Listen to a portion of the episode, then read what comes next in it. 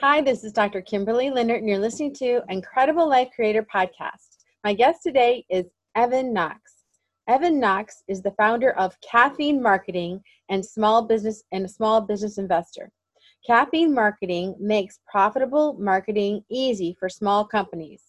As an investor, Evan helps small companies double and sometimes even triple their bottom line. Welcome to the podcast, Evan. Hey, thanks so much for having me. I really appreciate it. Yeah, so I know you have quite an interesting story. So why don't you start out by telling us where you grew up, how you started out, how you got to be doing what you're doing at such a young age?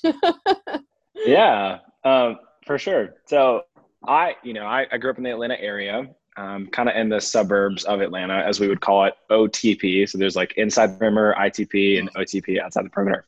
So I grew up outside the perimeter Atlanta, and I, you know, was only child.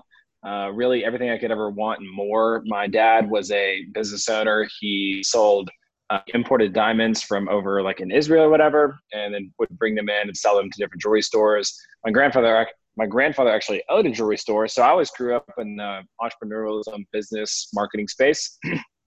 I remember going to the golf. Don't want to sound cliche here, but I remember going to the golf course and picking up, you know, lost golf balls and selling them back to the golfers and the lemonade stand. And my mom always laughed at me because I would always have some sort of, you know, adventure like this going on. Like I'd always hire my other preteen friends to go mow lawns with me. You know what I mean? And I'd take a cut from it. So anyway, that's always been a thing that I grew up and loved doing. And so I this is kind of a funny story, but like just to give an example, one time when I was 14 years old, I was driving my mom's truck at the barn with her permission, granted, and off public property, and I backed into a tree. And I remember I like pulled up to my mom and I was like, "Mom, I'm so sorry. Don't worry. One day when I'm a successful entrepreneur, I'll buy you a new truck. It'll be fine." And she was like, "All right, whatever." I don't know why she went with that, but she it was just like we always knew, you know, like that was something I was going to do. So that's the start into business entrepreneurialism. Uh, I got my start in marketing because my grandfather took me aside and started to teach me about marketing that he was doing in his business. And he would tell me, "Hey, we're doing this ad in a symphony. If you don't put this in there, people are not going to know how to contact you, etc." So that was interesting. And then I'm going to skip forward, which we can always go back.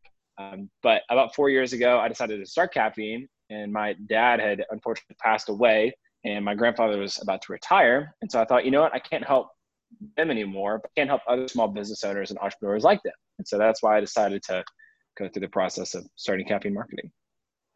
Right. So um, that's a great name. How did you come Thank up you. with caffeine marketing? Well as i sit here drinking my coffee that might be part of the explanation.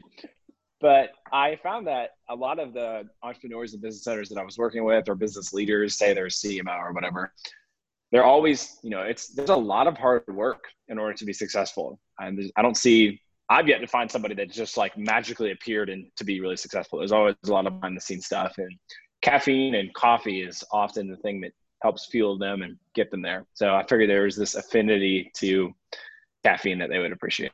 So it is a totally clear message I mean, totally clear.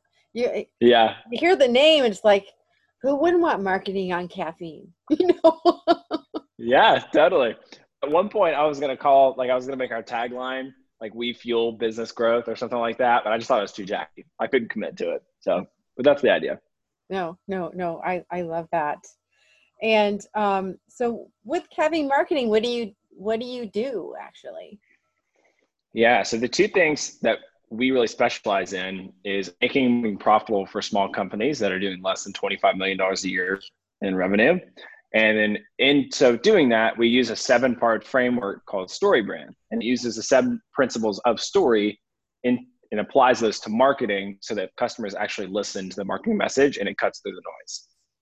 Mm-hmm. So when you say that, are you talking about like a company having a signature um, story like oh we started this business because or a charitable work or what what do you mean by that yeah so most companies let's say that their end goal is to grow their bottom line and the process to get there is obviously creating a great product having awesome customer service but in order to scale their company, they need marketing that actually is profitable for them. Now, the actual nuts and bolts of the marketing might look like a new website. It might look like Facebook ads or Google ads or YouTube ads. Um, it might also look like some sort of lead generating PDF or guide on their website and a follow up email series. We design all of that for the ground up for each of our, our clients because each each one's a little bit unique in their offering and their goals and whatnot.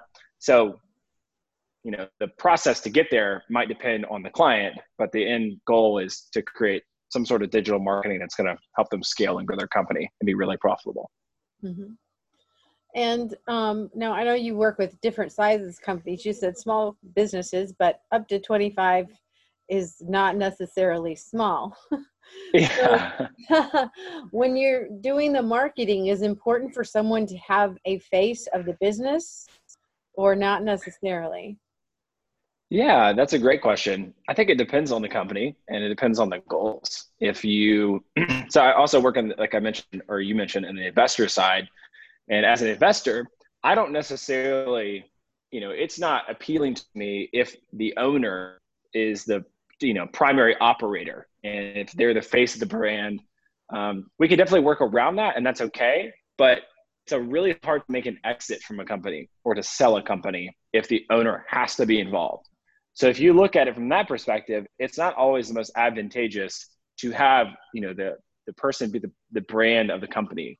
So from that perspective, it's not really a great thing. However, people relate better to people instead of brands. And so if you can have that person, I think it's awesome because people connect with, I mean, they connect with you um, instead of your company, you know? And so I love that idea as long as you're aware that it's going to be a little bit more difficult to sell if that's a goal that you have one day, or if you just want to create a brand that you love and a business that's an, you know a great asset for you, then that's totally if that makes sense. Mm-hmm.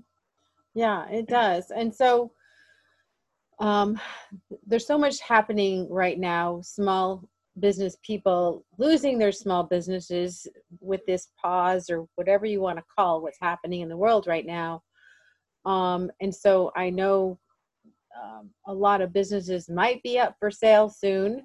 Um, mm-hmm. Maybe you know we can pull them out with marketing. um, but if someone wanted to create a great exit plan, let's say you know not even thinking mm-hmm. about what's going on right now. Let's say they're as they start a business and build a business, if they're expecting to, you know, get it growing and then actually sell it how do they make that attractive to investors? This is going to sound boring, but when you have great books and you do good bookkeeping, that's really helpful for us. So when we come in and we start looking at books, if we are able to, you know, see how much you're spending on Google Ads or how much you're spending on Facebook or, you know, how much are you paying your employees, all of that stuff, if you have that down in super detail, that's helpful for us because we know based off of our other assets or other partnerships how much we think that we can get that number down to or how much we think we can increase the revenue because ultimately the goal is net profitability. So great books is a great starting point um, and often two to three years back is really helpful because whenever we're looking at taking a company on generally not always we're going to try to sell it three years later or so we're going to try to two to three x the growth and sell it so it's really helpful to have existing books on that uh, another thing, like I mentioned earlier, is to create systems and processes. And this is really hard for business owners. And so part of the value that my group provides is actually creating the systems and processes with the owner.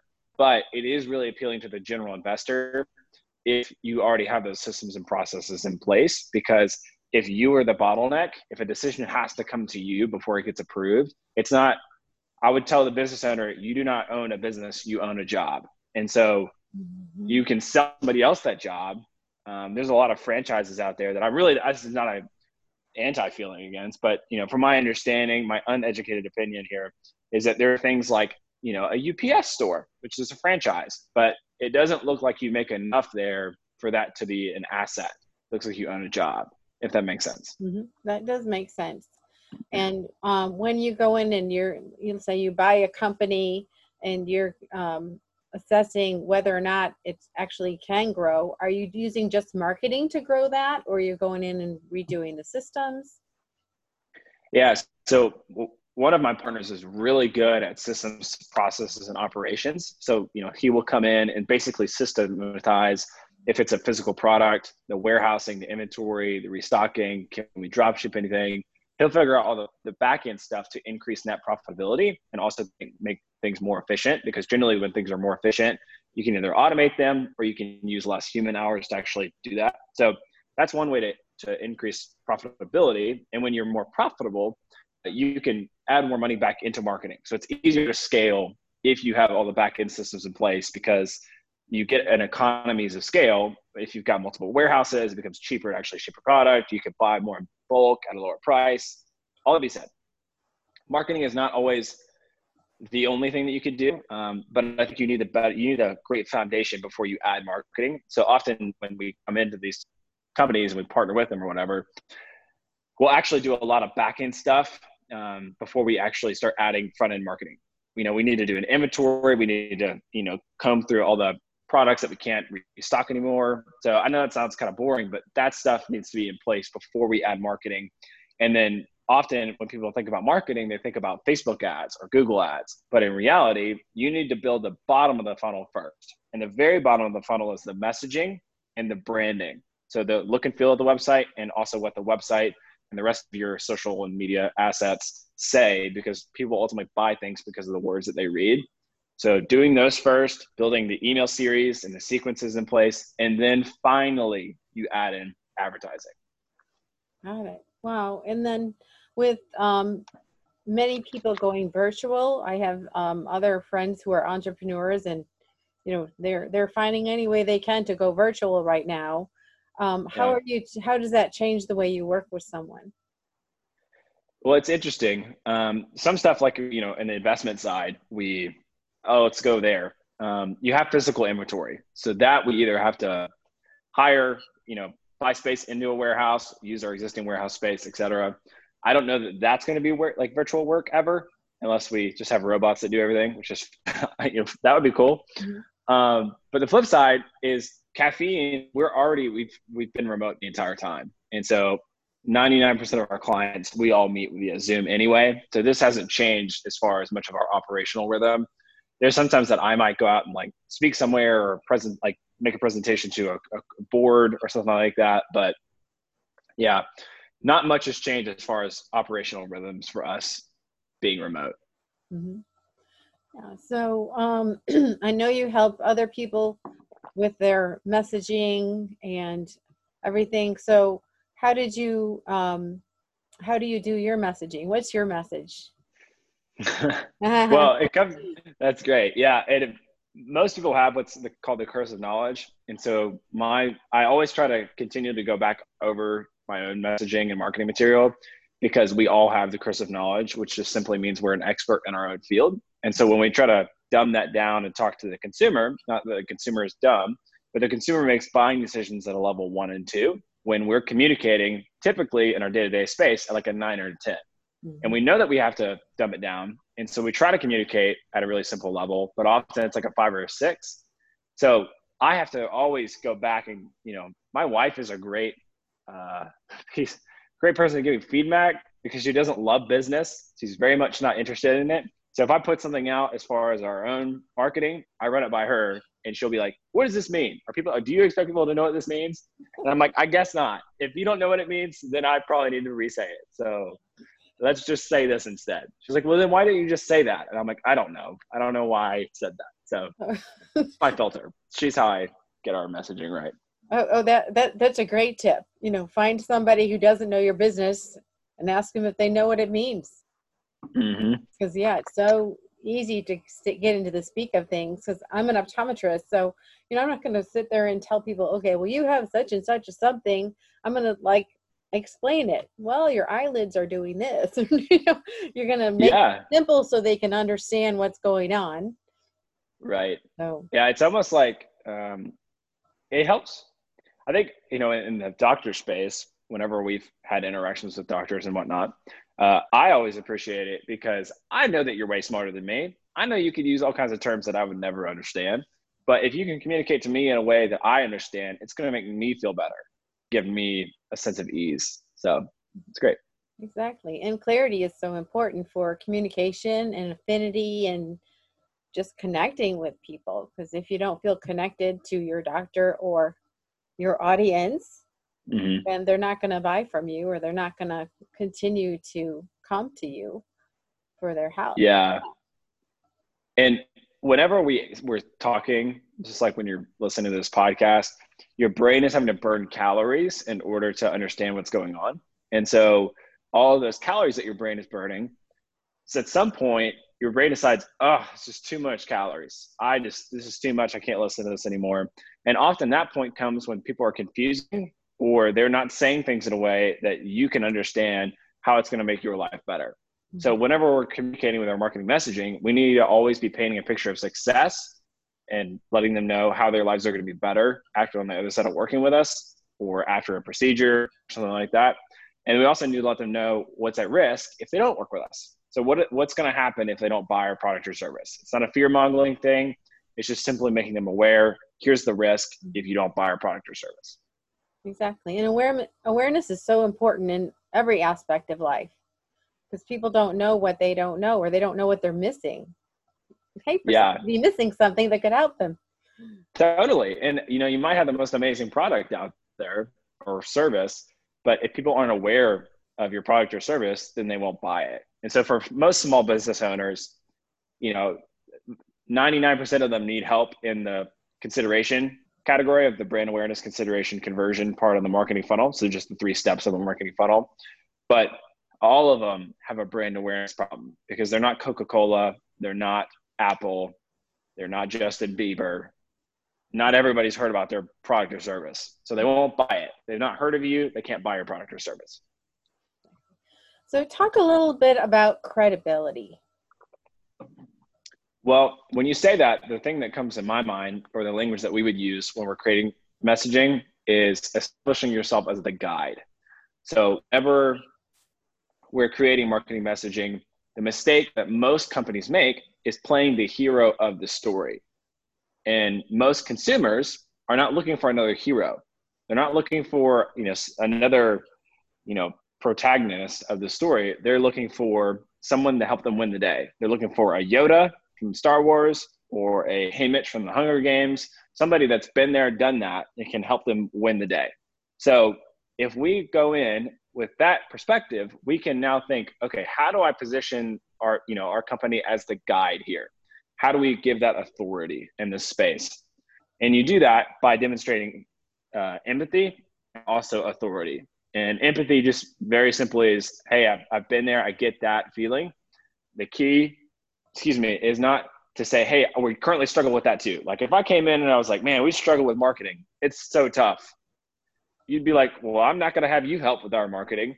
But if I said, hey, I get it, I've seen my parents experience that before. When we first started, when I first started my first company, marketing was difficult, and I decided, you know what, I have to solve this problem for business owners. It's saying, hey, I get there, I've been, I've been there, I felt that, but ultimately I'm not there anymore. And then the flip side is authority. And ways that you can demonstrate your authority are through testimonials. Uh, also, you could add one of my favorites is adding logos on your website of people that you've worked with. That's a great example. Um, video testimonials are great as well. Credentials, professional licenses, all those are great authority builders. Yeah. So um, I've heard different things on this as far as which platforms to be on, as far as social media marketing. Some people say, well, just be on the one that most of your customers are on. But then I've heard other people say, well, you should just be on all of them. And I'm telling you, even with this this podcast and keeping up, trying to post each thing on every one is exhausting. Yeah. So, what's your answer to that? How should we be on one? Should we just concentrate on one, or should we be on all of them? I think the this is my two cents. The day is gone where you can become Instagram famous or Twitter famous or gain a huge following on Facebook very quickly. And so while I think that you still need to have a presence and a very professional, clean, and polished presence on these various different websites or social media platforms, I don't know that they're going to be the thing that ultimately grows your company. And if we go back to, and again, there's a great example of this. My uh, my wife is on TikTok. I I can't I, because I just become immediately addicted to it. So I can't have it. I've forbidden myself from being on there. I waste too much time. but she'll watch like these different veterinarians or doctors talk about these different things and she finds it super interesting and so that is a great way that they've just immediately built this audience that then they can later sell to so tiktok might be an opportunity for this or some other emerging platform but i don't know that you know all these other stuff like linkedin i think you should post on there for sure but it's not the end of the world if you only post once a week versus four times a week that's my perspective and the reason why is because if you understand those three categories that we were talking about earlier brand awareness, consideration, and conversion most of the people that are currently following you most fit into that consideration phase. They've seen something from you before, they're considering working with you, but they're not quite ready yet. So it's important to maintain that relationship. But if you post, you know, four times versus one time a week, I don't know that it makes that much more of a difference. Okay, well that helps. And I wanted to go back to since you know I'm a, a doctor. So let's say I wanted to set up my business so that um, it's saleable.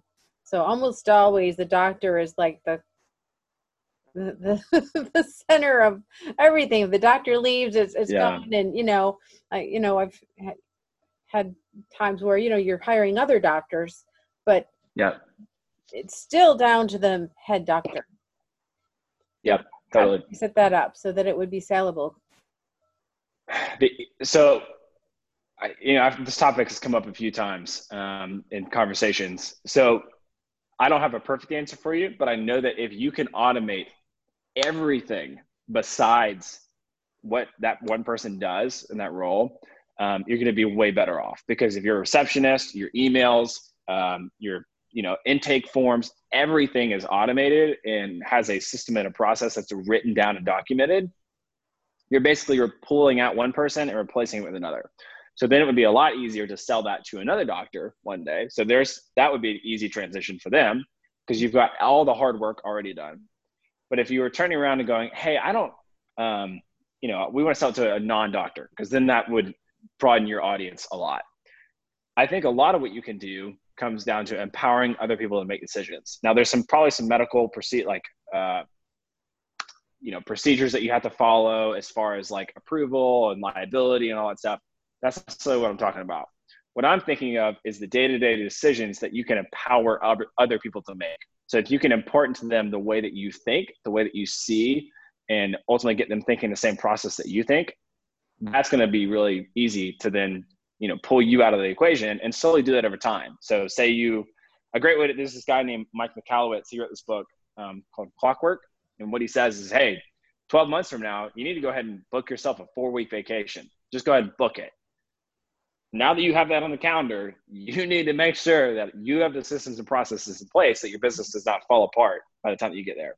So that would probably be a great practice for all the uh, the doctors out here is put that vacation on on the calendar and don't compromise and create all those systems and processes and empower other people to make decisions. Mm-hmm.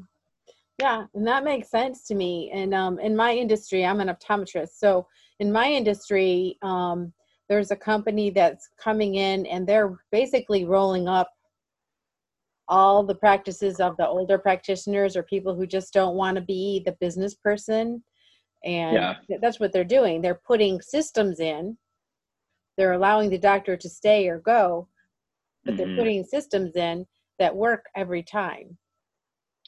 Yep. And that, I mean, that's a great value that they bring. And I'm, I'm not, I don't have personal firsthand experience with this, but it would make sense to me is if a doctor would partner with somebody with business experience who could create all these systems and processes. Because my guess is a doctor probably got into this to earn a, a you know, a great living and also help people. And mm-hmm. so if you can remove them from the business day to day stuff, as long as they're still informed and a part of it, I think a doctor would be a lot ha- happier doing that, you know, because it's, it could be a burden. They didn't sign up to do all the finance and accounting and all, all that jazz. So. Exactly. And we're not taught any of that in school. Not a, yeah. not a little bit, nothing. We're only taught how to be really great doctors.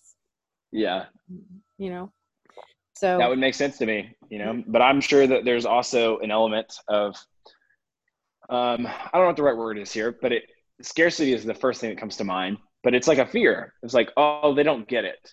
Well, they don't. They wouldn't understand it, so they can't possibly. I couldn't partner with them because they don't understand it. But I thought it would be it'd be a great idea because if you can bring in somebody who's got the enterprise experience of scaling and growing companies and you could bring them into the doctor space, golly, that would you could crush it there. Mm-hmm. That's my thought. Yeah. Thanks. So we were talking before the um, podcast started um, a little bit about um, life history and what things have you learned through some of the hard times in your life? Golly, um, it was interesting as we were talking earlier. It was like, man, we've we've gone through a lot of really hard stuff, and sometimes we kind of forget about it. Mm-hmm. I and I'm happy to hit on any of those, but that, I'll just kind of skip through some as a high level. But like you know, my my lost my dad, um, and which some people have gone through grief as as well. Um, I also lost my stepdad. Um, before my dad died, he didn't die from this, but uh, he was a narcotic for some like pretty crucial years in my life. So like through high school, he relapsed and started doing drugs again, and we lost everything. Everything got foreclosed on. Um, like literally remember like the pink slip or whatever the thing is on my house, uh, and being evicted out of our house. And I remember having to clean my dad's house out because he had gone to jail and they were foreclosing on his property. And so all kinds of ridiculousness. Um, and even when talking about the doctor, I remember going to the dentist office, and my mom did a really good job. Well, he, she wasn't perfect in the whole scenario as well, uh, which we no one ever is. But uh, you know, she was doing her best to keep us in that home so I could finish out that that particular school year, and she was also, you know, doing the best that she could not to invoke fear because you know we were living, you know, I want to say above our means or whatever the right word is here for we couldn't afford where we were living. But during that whole season, she didn't have a panicky thing, or at least she didn't try to come out, you know, put that on me. But I could still, as a 16 year old, I could see what's going on. I could see that, you know, we're losing everything. Dad's selling things for drugs, um, all the stuff about the bank and all that jazz. And so I remember going to the dentist office and having a cavity, and I started crying because I was worried about how much that was going to cost my mom, hmm. and I was worried we didn't have enough to pay for it. And then I remember them saying, "Hey, do you want like, you know, gas or whatever?" like or laughing gas or whatever the drug was that they were going to give me. And I remember asking, well, how much does that cost? They were like, uh, I think it like with your insurance is like two hundred dollars, which for like a sixteen year old to ask that feels kind of weird. And I don't even think I was sixteen because I couldn't drive, so I was fifteen. And I just remember like being like, no, like I just give me the whatever the other one is because I just was so worried about us not having enough. And so during all that whole season, I feel like some stuff that I learned was to have an internal locus of control. And at some point, I decided, uh, you know what? Uh, I can't change what my dad's doing. That's beyond my control, but I can control me. And I don't want to end up like that. And so I want to make better, wiser decisions than he's making.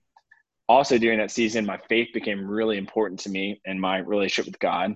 Um, so that was really cool. There was like a benefit of that.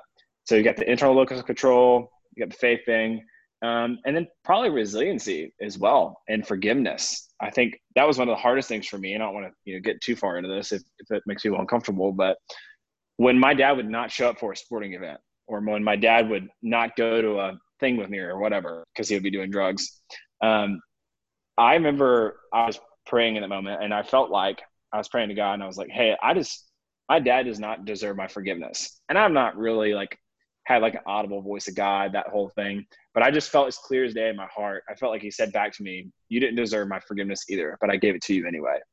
And so that really started the process for trying to forgive my dad and love him as best I could in a safe way. Um, so that's just a handful of things that come that come to mind. Mm-hmm. Yeah, and um, let's talk more about that internal locus, or just from within. So, mm-hmm. um, how does that help you in life and in, in general in your day-to-day life of being internally focused yeah and i you know i feel like if anywhere it's it's very trained in my heart now to have that so that's a thing that i've developed over time which i'm still definitely not perfect at but it really helps because if i come into a scenario and let's just say we're working with we're, we're thinking about working with a client and all of a sudden that proposal drops i I can control how I respond to that situation. Or say a client, excuse me, doesn't pay an invoice on time. I can decide how I respond to that. Mm. I don't have to, you know, it's that's on me, not on them. So that's sort of stuff. It really helps in the day to day of the business. But it also helps at home. Just like if my son, he's a nine month old, if he's freaking out and he's making all kinds of noises, um, I can choose to get angry in that moment, or I can choose to be compassionate and patient, which is not my first gifting. So I think it helps at home and in person for sure. Nice. And then you talked about your Christian faith, and I know in your bio you said you were doing some missionary work. Do you want to talk about that? Yeah, so I decided to kind of do a um, different approach to most people, I guess, is I was graduating high school, and my gra- my high school had a 99% go to college rate or whatever that is. So like 99% of my school, everyone who graduated, which it was like super crazy high graduation rate, and then all of this went to college. And so I was like one of four people out of my school, my graduating class is like 700 or 600 that did not immediately go to college. And I remember a principal sitting me down and me going, Evan, you know, because he had actually been our principal in middle school as well. And so he's like, Evan, what's the deal? You know, like you have your grades are fine, like you could totally go to college. I was like, I know, I just I feel like this is the best time for me to go like serve other people and go like a different country and go share my faith with people and serve other people and partner alongside other nonprofits. So I was probably not that articulate as a 17 or 18 year old, but that's what I was thinking.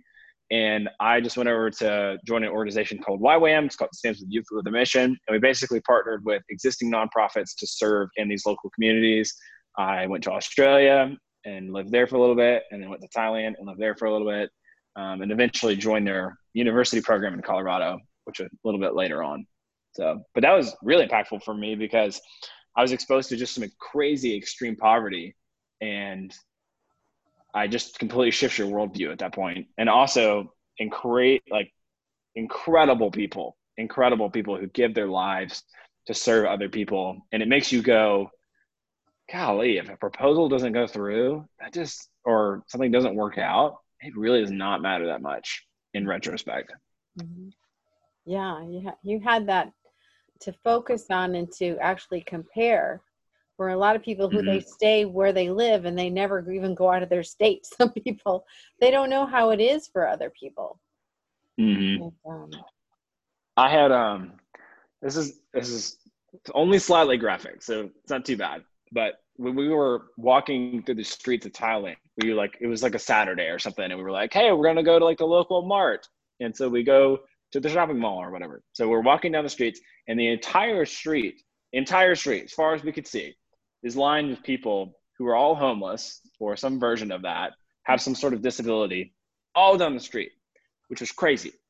And I, I couldn't wrap my mind around it. And I felt like I wanted to just like cry and just like in shock. And then we're walking up the stairs, and I remember I, this is not gonna get too bad, but I smelled something, and I was like, what in the world? And I looked over, and a man was like laying on the ground um, and his skin was like rotted from the outside. Like most of his skin, he had no nose, he has no like no eye. It was just crazy. And I almost passed out in that moment. And I just remember thinking, I not not to say that my problems aren't valid because there's totally I you don't ignore your problems because of that, but it's really hard to complain about having to get up and work hard when that's somebody else's life. Mm-hmm. So I don't know. It definitely changed stuff for me and helped me be grateful and also, you know, shifted my faith and I think strengthened my faith in a lot of ways. So yeah. Wow. Yeah, that that would be kind of shocking to see that. That'd be, that'd be yeah. It was definitely um it was definitely wild. And it was, you know, it's very interesting for anybody who's done anything similar to this. Most people experience what's called reverse culture culture shock when they get back. So I, I went over there. There was the initial culture shock of like, what in the world's going on? Your brain is trying to process the new normal. And then when you get back, you're just like walking into a, a, a Kroger and the next thing you know, you're crying uncontrollably and you don't know why. It's the craziest thing. And you're like, I'm like looking at my mom and I'm like, Mom, I'm I'm fine. I'm okay. But like I can't stop crying right now because it's it's hard to see an abundance of resources like that when you see people who are just have nothing. So Wow. So, in the travels that you've done so far, do you have a favorite destination or something that you just really loved, or you think, oh, when I retire, I might go back there, or anything like that? Well, I really love it. This is this is the flip side of this is I really love to ski, and so I would love to live on some ski mountain, like the Swiss Alps or in Vail, Colorado, something like that to go ski as much as I want. Um, but I also really enjoyed uh, Chiang Rai when I was there. It was just a really simple way of life, and you didn't have Wi-Fi. You would just wake up and go serve at this local, you know, this local church, and it was beautiful. I mean, the environment was beautiful, the relationships were beautiful. You just weren't distracted by everyday stuff, and I really loved that. Nice. And um, I was just curious, um, how did you meet your wife? Was she in mission work too, or? uh, not necessarily. She's done a few like what we call short-term trips. She's just gone for two weeks or whatever to like you know some other country or whatever, which is a great experience for her for sure. But we met in Colorado. I was an intern at this church out there, and I remember she this is I mean, it's kind of funny. She dated a friend of mine for like a month, and about a year later, she had come back to the church that we were, you know, that we, we had all met at or whatever. And I remember asking him, I was like, "Hey, man, um, what are the chances I could go ask Missy out?" And he was like, "Oh, dude, she's great." He's like, "I just thought it was so weird that she was a vegetarian. I couldn't get over it." And I was like, "All right, great. That's the worst thing I can I can handle that." So anyway, I decided to ask her out, and it's been it's been great ever since. Mm-hmm. Wonderful. And you have how, how many kids? You have one, two? We have one. His yeah. name is Titan, and he's mm-hmm. nine months old. So, yeah, yeah, a lot of excitement in your house right now. Yeah, a lot of excitement, a lot of noise, and keeping him from pulling over plants. So, or yeah. getting in dog balls. Yeah, it, it's so fun. I actually have a granddaughter living with me right now, and she's about oh, wow. and a half, and she climbs everything. Uh, yeah, I'm sure. so it's it's fun. You'll enjoy it. You'll you'll enjoy that fatherhood time. Yeah, we're we we really do. It can be hard sometimes, but he's a, a great kid so far. So we're super thankful. Wonderful. And what would you say has given you the most joy and happiness in your life? Mm. Uh, it really probably has to be my relationship with God. Um, I feel like it has given me a depth and connection and a peace that goes beyond day to day. Um, and even even beyond my you know relationship with my wife, which you know she's amazing and so is my family. But yeah, I feel like knowing that there's this unconditional love and that someone was you know so willing to have a relationship with me, they're willing to die for me. That just means so much to me. And I don't, I definitely don't get it perfect every day in that relationship, but I'm just so thankful for the grace and the love and the, the guidance there because ultimately when my dad was kind of out of the picture, I had a perfectly heavenly, heavenly father who was there to care for me. So beautiful. Yes. So um, we talked about se- several things. I kind of like to go back to the business part now. Yeah. And um, if you could tell people, kind of tell them like where to find you, what services you have and what you have to offer. So it's kind of all together in this one little slot of time. yeah. So the easiest way to get in contact or work with us would be to go to caffeine.marketing, not .com, just caffeine.marketing or evanknox.com. And I've got a free guide on how to build a winning sales funnel on there. And it'll literally step by step, like building Lego, like a Lego kit, it will teach you how to build that sales funnel so that your marketing is profitable. So that's a free thing. Um, it's also got a couple keynotes in there that you have access to once you sign up for the PDF. But as far as the services that we provide is again, it's helping small business owners make marketing profitable. The nuts and bolts of that might be changing your messaging, building a website, doing paid advertising, but we'll help you design that from our first meeting, really. All right, wonderful. Well, thank you so much for being on the podcast and just sharing your heart and sharing your knowledge. I so appreciate you. Well, thank you so much for having me. It's been a blast to hang out with you. So thank you. Yeah. And before we get off, any last words of advice on how to create an incredible, extraordinary life? I think it ultimately comes down to that thing that I mentioned earlier, which is that uh, internal locus of control, and then also keeping a picture of what matters 100 years from now. And so if what matters 100 years from now for you is legacy then you'll you know that's that could be really motivating but for me it's my faith. And so if i can keep a, a big view picture of going hey 100 years from now i'm gonna my perspective i'm gonna be with jesus and i'm gonna have a family that i'm gonna leave behind i want to set them up for set them up well financially as well as with values. And then i want to live a life that was you know positive and makes a difference. So. All right. Wonderful. Well thank you so much and we'll talk to you again soon. All right. Sounds great. Thank you.